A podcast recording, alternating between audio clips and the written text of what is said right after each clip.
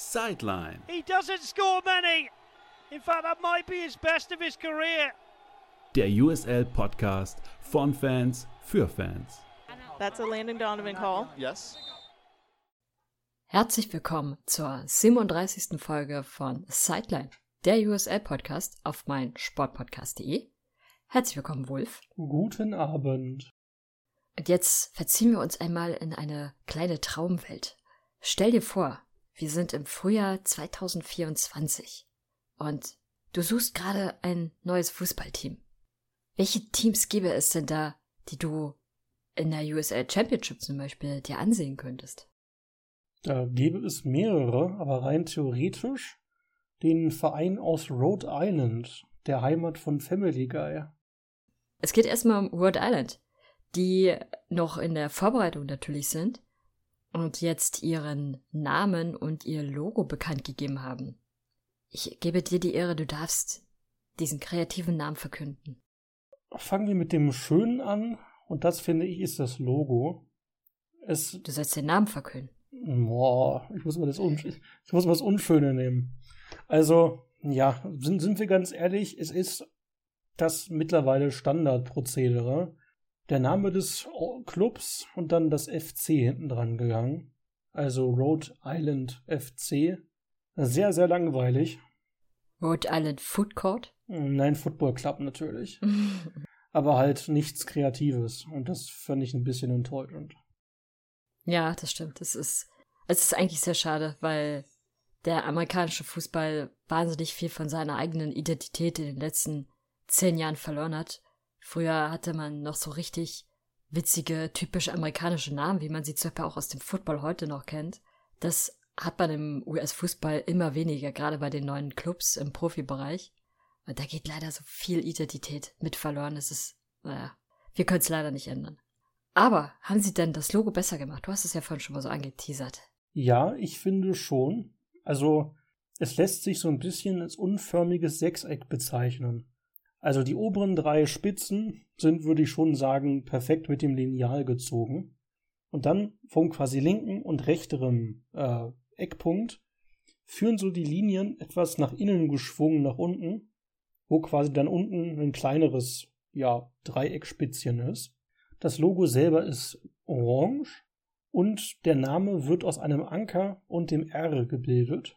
Also der Anker ist quasi das I und in diesem Anker ist dann das R eingeflochten. Und damit hat man halt dann, äh, ja, Rhode Island symbolisiert und eben dann noch da den Anker als nautisches Symbol mit drin. Und darunter hat man dann diesen kleinen Balken, wo Rhode Island steht und das FC. Von der Form her würde ich sagen, kann man es auch als hervorragend als Schutzschild nehmen, wenn man ein Ritter ist. Und ich muss sagen, es hat mich ein bisschen ehrlich gesagt an das Logo von Houston Dynamo aus der MLS erinnert. Es geht so in die, in eine ähnliche Stilrichtung. Nicht gleich, aber so gewisse Ähnlichkeiten kann man da schon erkennen. Und ich sehe gerade, dass ich zum Glück nicht falsch lag, denn alle Teams, die 2024 beginnen, wären wenn in der League One und nicht in der Championship. Da wäre es tatsächlich nur Rhode Island. Der Rest ist dann erst später. Aber es kommt ja noch einiges an Rest später dann, ab 25. Aber ich muss sagen, ich finde das Logo an sich durchaus ganz gut gelungen. Es ist jetzt nicht so dieses klassische Fake-PS-Logo-Gedöns. Ich finde dieses Verschlungene auch ganz nett, weil mich das so an die ganz alten Logos erinnert. Ansonsten, ja, der Name, wie gesagt, der ist langweilig. Aber vom Logo her, finde ich, kann man mit arbeiten. Und das Team kommt aus Tidewater Landing in Pawtucket, eben im Bundesstaat Rhode Island, und wird 2024 an den Start gehen. Und es gab auch schon die ersten, ja, Saisonkarten, die verkauft worden sind. Über 1000 in den ersten paar Stunden. Und äh, ja, freut mich schon mal, dass es dann gewisses Grundinteresse gibt. Und da die East Coast jetzt ja einige Teams verlieren wird, ist es, glaube ich, nicht schlecht, wenn die dann bald ja, die East Coast ein bisschen vergrößern. Apropos East Coast und verlieren. Es soll ja im nächsten Jahr ein neues Team mit dazukommen. Greensboro. Allerdings gibt's doch da ein paar Gerüchte. Willst du erzählen, was, was sich da gerade durchs Internet ein wenig treibt? Ja, tatsächlich. Am selben Tag, wo bekannt gegeben worden ist, dass der New York City FC in der MLS in Queens ein eigenes Stadion bekommt, hat der Queensboro FC, zumindest laut MLS-Journalisten Gerüchteküche, überlegt, USL finden wir irgendwie doof. Wir wollen auch in die MLS. Allerdings nicht in die richtige MLS, sondern in die Reserveliga. Und daher ist der jetzige Stand der Gerüchteküche. Die Jungs von Greensboro FC, statt 2023 in die USL zu gehen, 2024 in die MLS Next Pro gehen, wo ja die ganzen Reservemannschaften der MLS spielen und die ehemaligen Rochester Rhinos. Ich muss ehrlich gesagt sagen, dass ich das alles andere als gut finde. Wenig überraschend. Weil wir beide ja eh kein Fan von der MLS Next Pro sind. Und ich finde das Verhalten von, von Greensboro auch nicht besonders sportlich fair, weil auch eine Liga sich natürlich darauf vorbereitet, dass da ein Team zu ihnen kommt. Und dann wird im November verkündet, ach nee, wir haben es uns jetzt doch kurzfristig anders überlegt, wir gehen in die MLS Next Pro, wir gehen in die Konkurrenzliga, die ihnen sowieso schon Teams abstreitig gemacht hat. Ich weiß ehrlich gesagt auch nicht, was Queensboro da für eigene Erwartungen an die MLS Next Pro legt, ob sie da glauben, dass das die, dass das künftig die offizielle zweite Liga werden wird und äh, man die USL komplett verdrängt, was ich übrigens nicht glaube, oder was man da wirklich für einen für einen Sinn hintersieht. Ich vermute ehrlich gesagt, dass sie überspitzt gesagt ein zweites Farmteam für die New York City FC werden. Die haben ja eigene Teams, sie haben auch eine eigene Akademie. Nur vermute ich, dass es da auch Kooperationen geben wird, damit dann die Spieler von Queensboro auch in der MLS am Ende spielen können irgendwann. Finde ich es gut? Nein, weil ich Teams lieber eigentlich in der USL sehe, wo ich wirklich denke, dass das sportlich die bessere Liga ist.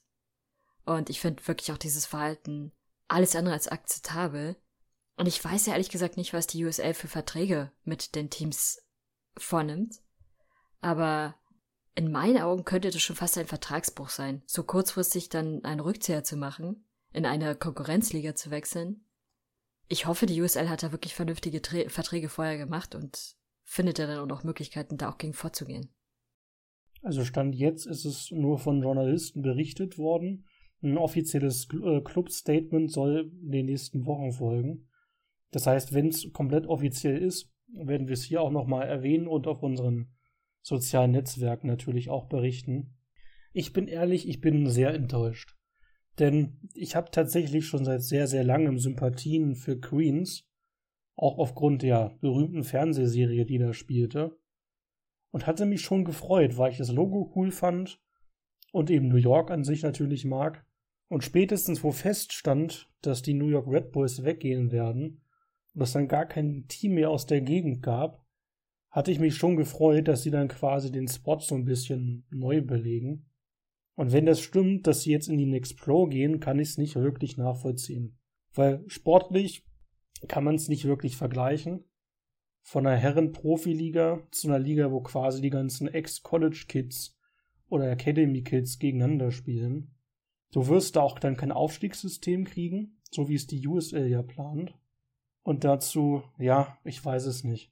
Vielleicht will man einfach quasi eine Art New Yorker Division irgendwann aufbauen, wenn man die Red Bulls 2 dann hat, die New York City FC 2, die Jungs von Greensboro und die ehemaligen Jungs von Rochester. Aber ansonsten kann ich es tatsächlich nicht nachvollziehen. Ich glaube auch, dass da David Villa mit hintersteckt, der Ex-Spieler vom New York City FC, der ja mit einem Owner von den Greensboro Jungs ist. Und dass sie da quasi miteinander verflochten bleiben. Weil, ja, ich kann es nicht nachvollziehen, also sportlich vor allem nicht. Ich finde es schade für die Liga, auch schade für die Fans. Und der Club hat, meine ich, auch schon ein, zwei Mal das Anfangsdatum verschoben gehabt, wann sie in die USL kommen wollten.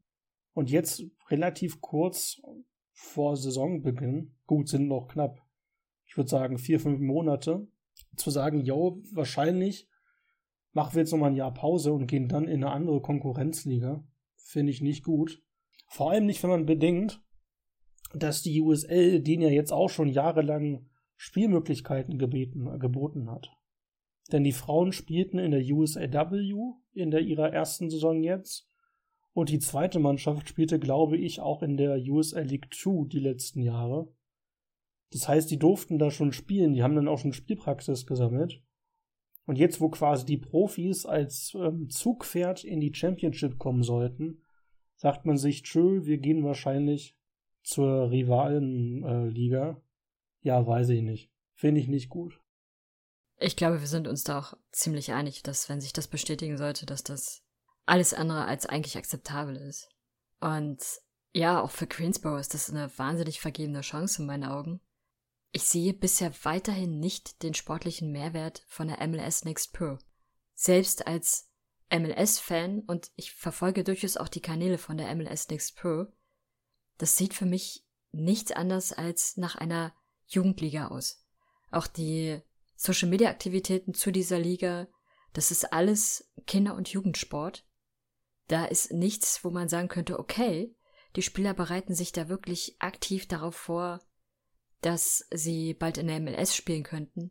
Nein, sie gehen da fünf Schritte zurück in ihrer Entwicklung und haben einfach keine Konkurrenz. Und für Greensboro wäre das aber eine gute Chance gewesen, dann eben auch für die New Yorker MLS-Teams beispielsweise einen Ansprechpartner zu sein, wenn man dann doch mal junge Spieler verleihen will, um ihnen ein bisschen mehr Spielpraxis zu geben und vor allem auch Spielpraxis gegen gestandene Profis. Die Chance haben sie jetzt vertan, indem sie mit in die Kinderliga gehen. Müssen wir mal abwarten, wie sich das entwickelt, aber es sieht nicht so schön aus. Apropos MLS, USL Sachen, die uns doch eher enttäuscht haben. Ich meine etwas gehört zu haben, allerdings von der anderen Küste vom Westen, aus der Stadt der Engel. Willst du da mal gerne berichten, was uns beide denn doch eher enttäuscht hat? Ja, Enttäuschung ist ja schon wieder relativ, weil bei dem Team wundert mich ehrlich gesagt gar nicht so viel. Es geht um den LAFC, die ja Partnerteam von Las Vegas sind und die ja des Öfteren ein bisschen mit den Spielern hin und her gewechselt haben. Und äh, jetzt, sie hatten ja zuletzt drei hochkarätige Spieler von Las Vegas ganz offiziell verpflichtet, beziehungsweise die waren ja schon verpflichtet, aber sie haben sie auch mehr zu sich geholt, um sie auch mehr bei sich spielen zu lassen. Einer davon ist zum Beispiel ja äh, Daniel Trejo. Das, das Problem ist ein bisschen, dass jetzt natürlich die Saison zu Ende gegangen ist. Und sie haben zwar einen Titel, aber auch Verträge enden an einem Saisonende. Und so ist es auch mit diesen drei Spielern passiert. Und am Beispiel von äh, Trejo sieht man ganz gut, wie blöd das gelaufen ist. Ihn hatten sie ganz bewusst von ihrem Partnerteam weggeholt, zu sich in die MLS geholt, damit er dort spielen kann. Wirklich viel hat er aber gar nicht gespielt. Und sie haben ihn aber nicht wirklich zurückgeschickt, hin und wieder mal kurzzeitig, aber das war immer so ein Hin- und Herwanken, aber nicht im positiven Sinne leider. Und jetzt haben sie seinen Vertrag nicht verlängert. Zumindest nach aktuellem Stand, das kann sich ja immer noch mal ändern alles. Aber es sieht sehr danach aus, dass sie den Vertrag nicht verlängern. Und jetzt hängt er wieder in der Schwebe. Er kann natürlich mit Las Vegas jetzt in der USL wieder unterschreiben, ist aber eben auch potenziell für die MLS möglich. Ich weiß nicht, ich bin nicht so richtig amused darüber, wie der LAFC da mit seinen Spielern umgeht, beziehungsweise wie sie Talente aus der USL nutzen, dass sie sie im Prinzip nur zum Bankwärmen rangeholt haben, um dann am Ende den Vertrag zu nicht zu verlängern und ihnen nicht wirklich die Chance zu geben. Das kann ich so schwer nachvollziehen. Gerade bei Trejo, von dem ich glaube, dass der durchaus, äh, durchaus auch MLS-Qualitäten hat und da auch das ein oder andere Tor machen kann. Aber dafür muss man ihm halt auch erstmal die Chance geben. Gehe ich komplett mit. Also wenn man auch bedenkt, dass der ja mal ein Draft-Pick gewesen ist, wo ein riesiges Gewese drum gemacht haben, also der Los Angeles FC, dann war er jetzt in der, bei Vegas richtig gut wir hatten ja vor allem am Anfang dieser Podcast-Saison sehr viel bei ihm berichtet. Und ihn jetzt quasi zu entlassen und für diesen NES äh, Re-Entry-Draft zu ermöglichen. Ja, ich weiß es nicht. Also finde ich auch nicht ganz gut, wie man ihn da so ein bisschen hin und her geschoben und behandelt hat. Und hoffe, dass er, wenn er nicht in die MLS geht, zurück in die äh, Championship kommt. Denn mit 17 Scorern, 28 Partien war er nicht ganz so schlecht und war einer der wenigen Lichtblicke die Las Vegas hatte in der Saison. Und daher, ja, stimme ich dir in allem zu und bin gespannt, wie es da weitergeht. Aber wäre jetzt nicht die erste USL-MLS-Enttäuschung, wenn man überlegt, dass wir letzte Woche noch das La Carpa-Problem hatten. Also, die MLS macht sich nicht gerade beliebter bei äh, uns USL-Fans. Ja, das stimmt. Ebenso betroffen sind ja zwei weitere Spieler von Las Vegas, die ja auch hin und her gewandert sind. Das ist Jennings und wer war der dritte? Thomas Romero, der ähm, auch von ausgeliehen worden ist. Das war der äh, einer der beiden Romero-Keeper von Vegas, der mit das meiste mitgespielt hat. Auch ebenfalls sehr gut und doch sehr junger Keeper. Ich glaube, aus Honduras war er. Da dasselbe. Also insgesamt waren es drei Stammspieler, die wichtig für Vegas gewesen sind, die jetzt eben vom Hauptclub, ich nenne es mal, abgestoßen wurden. Und ich bin gespannt, wo sie unterkommen werden. Ja, mal abwarten.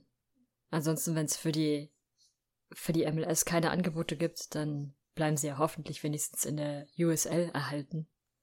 Ansonsten wäre das natürlich sehr, sehr schade.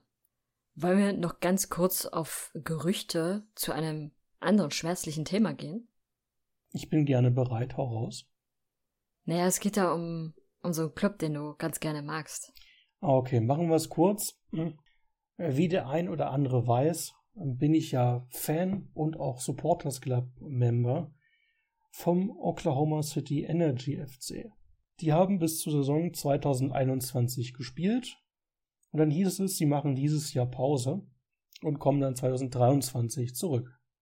In diesem Jahr jetzt, seit der Bekanntgabe, hat es nichts Neues gegeben vom Club, außer ab und zu Posts, dass das Stadion renoviert worden ist, was ja der Grund für die Pause war angeblich, und die Mitteilung, dass eben die Vereinbarung, dass der Club da spielen darf, um weitere Jahre verlängert worden ist. Der COO hatte sich vor knapp einem Monat auch nochmal auf Nachfragen der Fans gemeldet und meinte, er wird eben sich bald melden und alles bekannt geben, weil eben noch nichts bekannt war. Denn die neue Saison beginnt bald, die Preseason in schätzungsweise zwei Monaten, und der Club hat weder einen Kader, der Trainerstab ist zum Teil nicht mehr da, es gibt keine Season-Tickets, es gibt keine neuen Trikots, gar nichts. Diese Stille wurde jetzt nicht wirklich erfüllt in den letzten Wochen und Monaten. Und jetzt gab es vor ein paar Tagen auf dem englischen Wikipedia-Beitrag eine Änderung. Und zwar steht da, dass der Club nun offiziell, ja, aufgelöst worden ist oder auf Deutsch grob übersetzt zusammengefaltet worden ist, wegen finanzieller Schwierigkeiten. Natürlich muss man da ein bisschen vorsichtig sein bei Wikipedia, weil da ja jeder was schreiben kann. Aber es würde durchaus Sinn ergeben, weil es gab ein Jahr keine Meldung. Es gab noch nichts, was darauf hindeutet, dass der Club wirklich nächstes Jahr wieder weiterspielt wie geplant. Und weder der COO noch die Owner noch der Community Manager haben sich seitdem bisher irgendwie jetzt groß gemeldet. Und äh, ja, die meisten Fans, die noch Interesse haben, haben auch wirklich die Zuversicht verloren. Ja, das sind äh, noch weniger gute Nachrichten als die, die wir davor schon hatten. Mal abwarten, wie sich das entwickelt und ob das dann irgendwie noch einen, einen positiven Abschluss finden kann. Ja, genau, das ist ein bisschen das Problem. Dass man eigentlich nur skeptisch sein kann, allein schon wie sich das in den letzten zwei Jahren entwickelt hat. Es sieht nicht gut aus. Wir machen aber eine kurze Pause, damit du wieder tief durchatmen kannst. Und dann gehen wir natürlich in den positiven Teil dieser Folge weil es gab ja ein Finale und über das müssen wir auf jeden Fall noch sprechen. Also, bis gleich bei Sideline, der USL-Podcast auf mein Sportpodcast.de. Schatz, ich bin neu verliebt. Was? Da drüben. Das ist er. Aber das ist ein Auto. Ja, Mit ihm habe ich alles richtig gemacht. Wunschauto einfach kaufen, verkaufen oder leasen. Bei Autoscout24. Alles richtig gemacht. Willkommen zurück zu Sideline, der USL Podcast auf mein Sportpodcast.de. Und wir gehen jetzt natürlich ins große Finale der USL Championship, was ja stattgefunden hatte und dort am Ende dann zwei Teams auf dem Plan bot, die in dieser Saison auch mit die stärksten ohne Wenn und Aber waren. San Antonio FC empfing zu Hause Louisville City FC und im Großen und Ganzen könnte man sagen, es fielen immerhin ein paar Tore, es war kein langweiliges 0 zu 0 und die Entscheidung war dann aber auch relativ eindeutig. Beschreib doch mal, wie hast du die Partie so empfunden? Da ich sie live gesehen hatte, habe ich natürlich einige Eindrücke mitgenommen. Was mir gefiel, war, dass das Stadion natürlich ausverkauft gewesen ist. Es war, wie ich fand, doch recht gute Stimmung da. Überraschenderweise hat endlich mal ein Tipp von mir funktioniert. Also ich hatte das Ergebnis genauso getippt, mit äh, paar anderen Kumpels, die auch. Wir sind da tatsächlich genau auf den Punkt gekommen, also exakt was die Tore anging. Und was ich auch schön fand, dass sich die Supporters Club äh, von Supporter Clubs von beiden Clubs getroffen hatten und vorher zusammen auch ein bisschen Zeit verbracht haben, in der Bar zum Beispiel. Da gibt's dann Fotos, wie sich die beiden äh, Clubs treffen, miteinander Schals zum Beispiel austauschen und dann eben vor dem Spiel ein bisschen Spaß haben. Und das mag ich halt am US-Fußball. Die Kultur und eben, dass du vor so einem Spiel dir nicht die Köpfe einschlägst, sondern einfach Spaß dran hast. Ja, genau. Das macht auf jeden Fall den US-Fußball nochmal so viel, so viel angenehmer auch. Und was gibt's Cooleres als zwei Supporter-Clubs, die sich vor dem, vor dem großen Finale der Liga treffen und einfach gemeinsam Zeit verbringen? Weil sie einfach nur ein gemeinsames Hobby haben. Sie sind zwar Fans von unterschiedlichen Teams, aber trotzdem können sie sich da auf Augenhöhe begegnen, Zeit miteinander verbringen und dann, ja, danach das Spiel auch gemeinsam genießen. Aber gehen wir mal ins Spiel rein. Was ist dir denn in der Partie so aufgefallen? Dass schon sehr sch schnell Feuer drin gewesen ist tatsächlich. Und dass ich bis zum Ende der Partie gerätselt habe, was mit den Haaren des Louisville Keepers los ist. Der hatte nämlich am, am also vom, wenn man ihn anguckt, von der rechten Seite aus gesehen, oben so einen Streifen gehabt in seiner schwarzen Haare. Ich war nicht sicher, ob er da quasi es wegrasiert hatte oder ob das gefärbt gewesen ist. Nee, das ist gefärbt gewesen. Es sah so ein bisschen aus wie ein Streifenhörnchen. Das war mein erster Gedanke. Aber der Keeper ist ein gutes äh, Stichwort, denn bereits in der zweiten Minute hat der für den ersten Elfmeter gesorgt. Der kam beim Angriff raus. Äh, Patinho war auf Höhe des linken Strafraum-Ex. Der Keeper kommt raus und ja, ich war nicht ganz sicher, ob es Absicht war oder nicht. Also er will mit an den Ball, tackelt aber den Gegner weg. Und dafür gab es dann natürlich, äh, ja, Foul-Elfmeter. Also ich glaube, dieser Foul-Elfmeter ist nicht in die Geschichte eingegangen.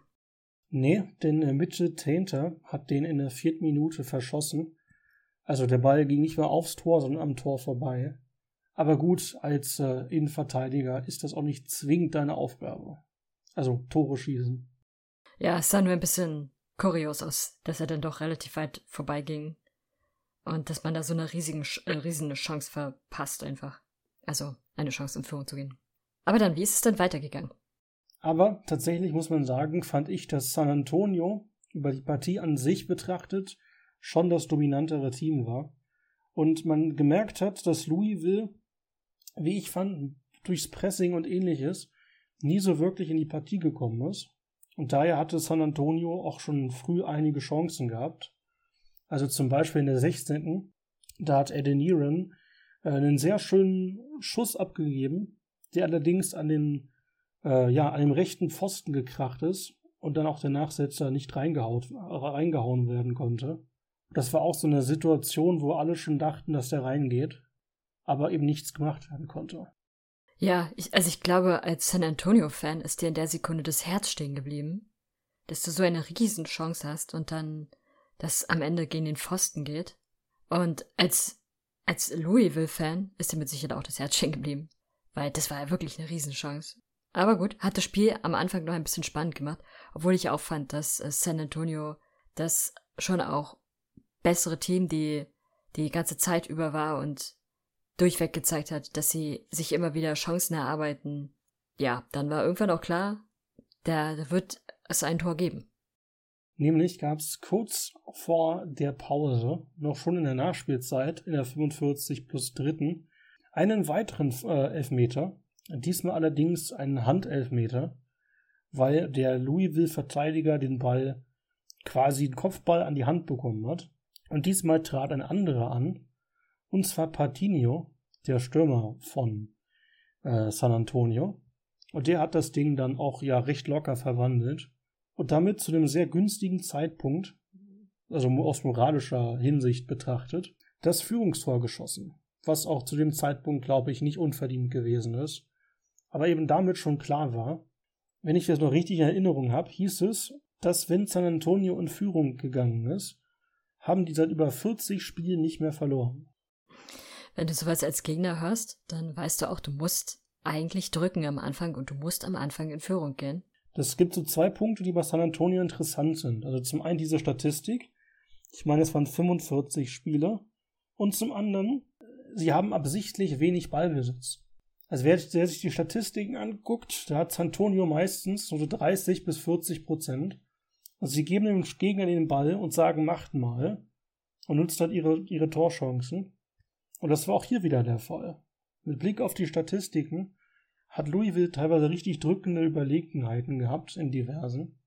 San Antonio war halt dann doch irgendwie durchs Pressing und ähnliches doch trotzdem besser, obwohl sie eben den Ball gefühlt sehr wenig hatten.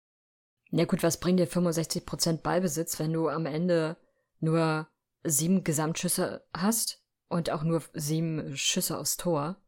Äh, nicht sieben, fünf Schüsse aufs Tor, während dein Gegner, der quasi fast gar nicht den Ball hat, in der Zwischenzeit 13 Gesamtschüsse hat und 5 aufs Tor, also genauso viele. Nur mit dem Unterschied, dass sie da eventuell ein bisschen erfolgreicher mit waren. Nach der Pause sollte es ja weitergehen. San Antonio, fand ich, war weiter am effizienten Drücken. Also immer dann, wenn sie den Ball hatten, haben sie auch wirklich versucht, da effizient Richtung Tor zu gehen. Und das endet dann das eine oder andere Mal auch mit einem Freistoß. In dem Fall war es ein Freistoß, der, oh, ich würde sagen, so kurz hinter der Mittellinie war. Also da war noch viel Platz. Man hat ganz offensichtlich im Training in den letzten Monaten da so die eine oder andere Sache mal einstudiert.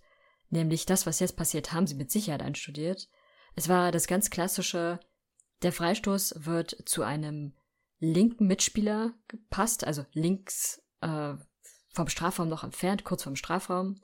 Der köpft diesen Ball einfach in den Strafraum zum rechten Pfosten, wo sein Mitspieler steht, der ihn dann auch ordentlich einköpfen kann. Und dann steht es plötzlich 2 zu 0. Fand ich war ein durchaus schön rausgespieltes Tor. Und das war äh, Sam Adeniran, der Stürmer von San Antonio. Der war ausgeliehen von den Seattle Saunders und die haben ihm ihren Vertrag verlängert, sodass er noch ein Jahr länger bei Seattle bleiben kann. Und vielleicht geht er ja nochmal zurück, denn ich glaube, San Antonio hat schon Interesse dran, die noch ein weiteres Jahr halten zu wollen. Das kann man eigentlich nur hoffen. Ein stark gespieltes Tor war in meinen Augen auch das Tor danach. Ein, in der 70. Minute. Ein wahnsinnig gutes Zuspiel. Und dann geht alles ziemlich schnell. Ähm, ein Zuspiel in den Strafraum. Und dann ist es die klassische 1 zu 1 Situation und es steht 3 zu 0. Wie, wie fandst du denn bis dato, bis zur 70. Minute diese Partie? Eigentlich doch recht eindeutig für San Antonio. Louisville hätte so kleinere Chancen, auch durch ihren Stürmer Brian Ownby, der zur Pause reinkam. Aber da war mir schon klar, dass da jetzt eigentlich fast nichts mehr schiefgehen kann. Die Fans haben sich gefreut, also hauptsächlich die San Antonio-Fans. Ich hatte mich auch gefreut, endlich mal ein paar Tore zu sehen. Denn in den letzten Spielen waren es ja meistens so knappe 1-1, 0-1 nach Verlängerung. Und da war halt schöner Fußball und San Antonio, die gute Leistung gezeigt haben. Aber Louisville fiel ein, wenn wir unseren dritten Stern haben wollen, müssen wir auch mal versuchen, mehr aufs Tor zu schießen. Die wurden, fand ich, nach dem 3-0 doch recht stark zu Ende. Man könnte aber auch sagen, verzweifelt. Ich fand die gar nicht so verzweifelt. Ich fand die tatsächlich auch oftmals sehr gut herausgespielt. Und was mir aber mehrfach aufgefallen ist, sie haben es mehrfach geschafft, den Ball quer durch den Strafraum zu passen. Und dann steht aber jedes Mal niemand am rechten Pfosten. Hätte da ein Mitspieler gestanden, jedes Mal, dann hätte man diese 3-0 oder diesen 3-0 Rückstand nochmal easy aufholen können, weil das waren zwei oder drei Großchancen mit Sicherheit, die allein nur durch sowas resultierten. Und ansonsten hatten sie, fand ich, ab der 70. Minute durchaus hochkarätige Chancen, die sie davor das ganze Spiel übergeführt nicht hatten. Und eine dieser Chancen führte ja dann tatsächlich auch zum Erfolg, Allerdings hatten sie da ein bisschen Mithilfe, weil am Ende ist es äh, San Antonios Torhüter Farr, der bei einem ja hohen Pass rauskommt, den Ball oder beim hohen Zuspiel den Ball greifen will, daneben greift und dadurch, dass er sehr weit weg vom Tor steht, kann er nicht so schnell zurück, wie er gerne würde. Und die seine Gegenspieler, die mit im Strafraum verteilt standen, hatten dann relativ einfaches Spiel, ins leere Tor zu schießen. Da sah Fahr leider, fand ich, nicht so gut aus. Weil man sagen muss, dass er schon von zwei Louisville-Spielern bedrängt worden ist in der Szene.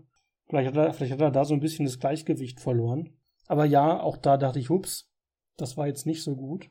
Und Ownby. Aber, also selbst wenn er da leicht bedrängt worden ist, er ist einfach extrem weit rausgekommen. Das stimmt. Und das wäre in der Situation wahrscheinlich gar nicht nötig gewesen, weil er hatte eigentlich noch genug Verteidiger mit im Strafraum und hätte auch erst bei die machen lassen können. Macht er nicht, weil er sich einfach wahnsinnig sicher ist, dass er diesen Ball bekommt. Und ja, hat er leider nicht bekommen. Der Griff war daneben. Das stimmt. Das war aber auch das einzige Tor von Louisville an dem Abend. Danach gab es noch ein paar weitere Chancen hin und her. Louisville hat es noch mal ein bisschen versucht. Aber das war's dann tatsächlich. Nach dem Spiel gab es natürlich große Jubeltrauben. Auch wenn ich gehört habe, dass die Fans am Ende nicht mit aufs Feld durften zum, zum Feiern, als das Ganze schon längst rum gewesen ist. Aber San Antonio gewinnt ihren ersten Titel im ersten Finalspiel, das sie hatten und ist damit erstens das beste Team aus Texas in den Profiligen aktuell und zum anderen, wie ich fand, doch echt ein sehr, sehr verdienter Meister. Also mit 77 Punkten in der regulären Saison, doch recht souverän spielen in den Playoffs, im Gegensatz zum Beispiel zu Louisville oder Tampa, fand ich das unterm Strich doch echt verdient. Da sind wir uns absolut einig. Also, wenn es in dieser Saison ein Team verdient hat, allein schon dadurch, dass sie konsequent gut gespielt haben und nur ganz, ganz wenige leichte Patzer hatten, war, ist das mehr als verdient, auch wer sich so gut durch die Playoffs schlägt. Oftmals ist es ja so, dass du während der regulären Saison zwar eine gute Figur ablieferst, aber dann in den Playoffs struggles. Das war hier überhaupt nicht der Fall und auch in dieser Partie. Sie waren das bessere Team mit den besseren Chancen und auch das stärkere Team. Von daher mehr als verdient. Und dann mal schauen, wie sie sich weiterentwickeln in der nächsten Saison. Es gab ja schon mal den einen oder anderen Champion, der dann in der Saison darauf ganz schön ins Straucheln gekommen ist. Mal gucken, ob das bei ihnen auch so werden wird. Wir reden von Orange County zum Beispiel, die ja 2021 den Titel geholt haben und jetzt ja schon sehr früh, ja, ausgeschieden waren aus dem Playoff-Rennen. Ich bin deswegen auch wirklich gespannt, ob sie das halten können. Man muss halt schon sagen, dass Louisville, auch wenn sie da besser waren im Vergleich zu, zu davor, nicht zu unterschätzen sind. Die sind seit acht Jahren in der USA dabei und haben achtmal das Conference-Finale erreicht und eben auch zweimal schon den Titel geholt. Also die trafen da jetzt nicht auf ein Team, was durch Glück mal im Finale stand, aber eben ja in den Playoffs komplett betrachtet nicht so zwingend die besten Leistungen gezeigt hat, auch wenn sie sich da natürlich ein bisschen besser geschlagen haben. Hast du ansonsten noch etwas zu dieser Partie? Tatsächlich gar nichts, außer dass ich jedem empfehlen kann, sich die Highlights nochmal selber anzugucken oder eben das Spiel nach in Real Life anzugucken. Ja, kann man nur sagen, eine nette Partie, ein verdienter Sieger und mich freut's für die Jungs aus Texas.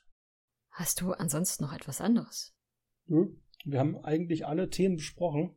Es geht natürlich, sollten sich die Sachen mit äh, Greensboro oder meinem Club aus Oklahoma konkretisieren oder offiziell werden, werden wir natürlich auch in weiteren Folgen später nochmal das konkret berichten. Aber es sieht trotzdem halt nicht danach aus, dass sich das noch groß ändern würde. Aber deswegen nehmt die Angaben mit Gewehr. Stand heute am äh, Mittwochabend, ist noch nichts offiziell, aber es dürfte bald so sein. Dann würde ich vorschlagen, soll es das für heute gewesen sein? In der nächsten Folge machen wir dann mal einen kleinen Rückblick und schau mal, wie uns die Saison so gefallen hat, was so unsere persönlichen Highlights waren. Und wer, wer das auch gerne machen möchte, kann uns gerne auch schon einmal vorab einige Szenen, Situationen, Spieler, Teams, Spiele schicken, die wir uns ansehen sollten, weil die es auf jeden Fall verdient haben. Und dann hören wir uns in der nächsten Woche wieder. Bis dahin, meldet euch gerne bei Facebook oder Twitter. Da heißen wir Use Soccer News oder Box to Box. Und habt eine erfolgreiche Woche. Tschüss. Schatz, ich bin neu verliebt. Was? Da drüben. Das ist er. Aber das ist ein Auto. Ja, eben. Mit ihm habe ich alles richtig gemacht. Wunschauto einfach kaufen, verkaufen oder leasen. Bei Autoscout24. Alles richtig gemacht. Sideline. He doesn't score many. In fact, that might be his best of his career. Der USL Podcast von Fans für Fans. That's a Landon Donovan call. Yes. Schatz, ich bin neu verliebt. Was? Da drüben. Das ist er. Aber das ist ein Auto. Ja, eben. Mit ihm habe ich alles richtig gemacht. Wunschauto einfach kaufen, verkaufen oder leasen. Bei Autoscout24. Alles richtig gemacht.